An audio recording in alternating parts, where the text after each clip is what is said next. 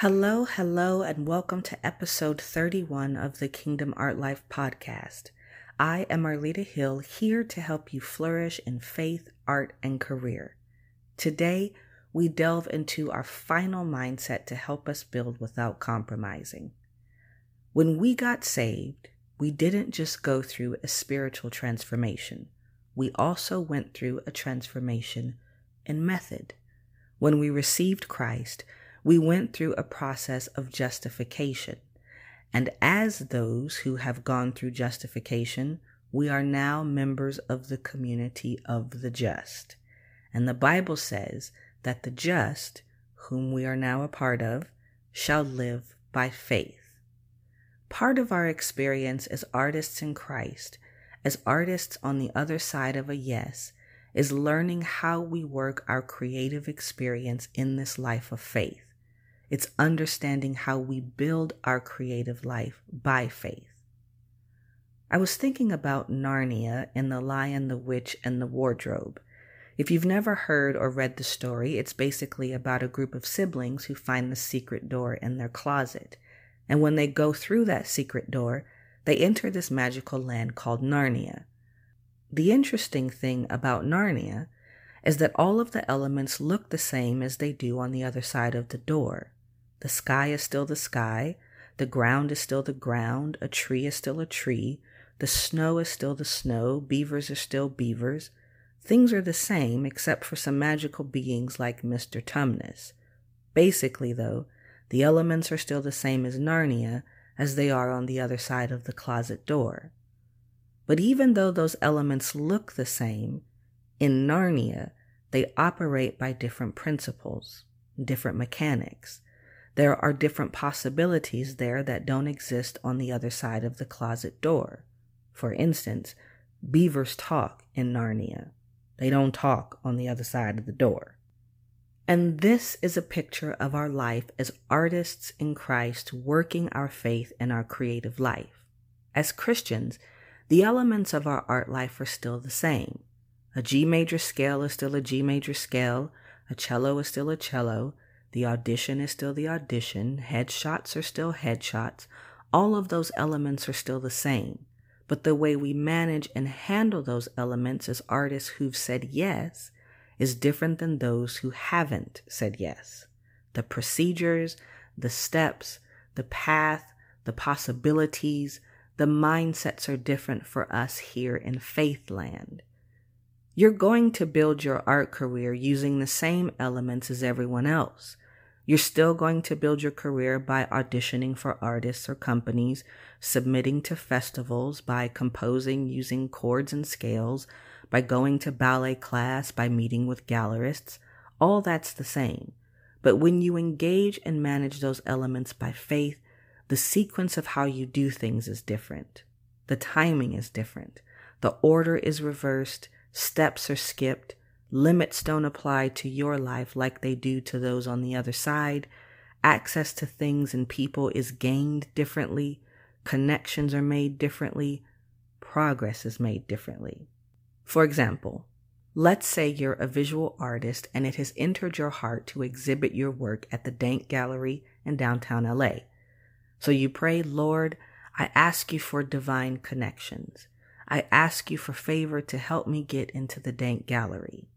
I ask you for instruction on what I need to do to connect with the people who organize the exhibits.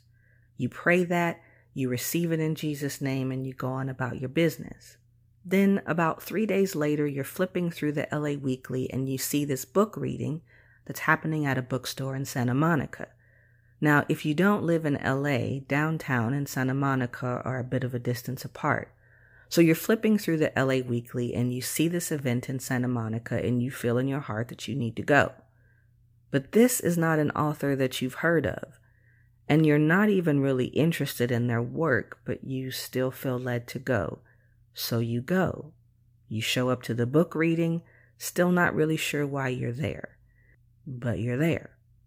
The event goes on, the author speaks, and it actually ends up being really interesting. Okay, but you still don't understand why you felt the press to go. The event ends and you go over to the refreshment table. As you're pouring your tea, someone walks up next to you and the Holy Spirit says, Ask them how they're doing.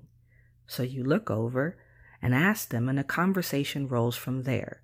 You guys are having small talk, getting to know each other, and they ask you what you do. You tell them you're a visual artist and you share the kind of art you make. You tell them you're in the process of trying to get your work into galleries, etc. As they're listening to you, they ask to see your work. And because you have your stuff prepared for such an occasion, you whip out your phone where your portfolio is digitally loaded and you show them your work. As they look through it, they're telling you how much they like your work and they're asking you questions about it. It's a hoot. As they continue looking, they say, You know, it's funny. I'm the curator at the Dank Gallery in downtown LA. Have you ever heard of it? You casually say, Yeah, as you giddily shuffle your internal feet. And you say, Yes, yes, I have. Are you really? And they go on to say, we're about to transition our exhibit, and your work would really fit in the direction we're about to go.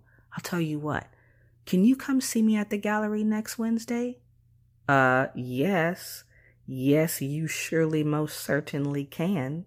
And that is a way that you build your art career by faith versus having to call the gallery, hoping that the administrative assistant will remember to give your message to the curator if they do give your message to them, you hope that they have the time to call you.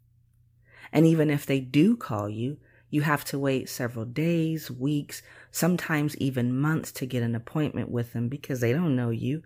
They have no investment in you, and artists are calling all the time. And let's hope that something doesn't come up where they have to reschedule. You can do it this way, again, versus you pray, and three days later, God tells you to go to a random book reading where you happen to be pouring your tea next to the curator who's pouring their coffee, and you guys strike up a conversation where they invite you to come meet with them. This is how you build your career by faith by seeking and following the leading of the Holy Spirit and how to go after the things He's showing you to pursue in your art career. And if you trust the fact that God responds when He sees faith, you won't feel the need to compromise to get where you're going. All right, talk to me. Have you ever had this kind of divine connection experience?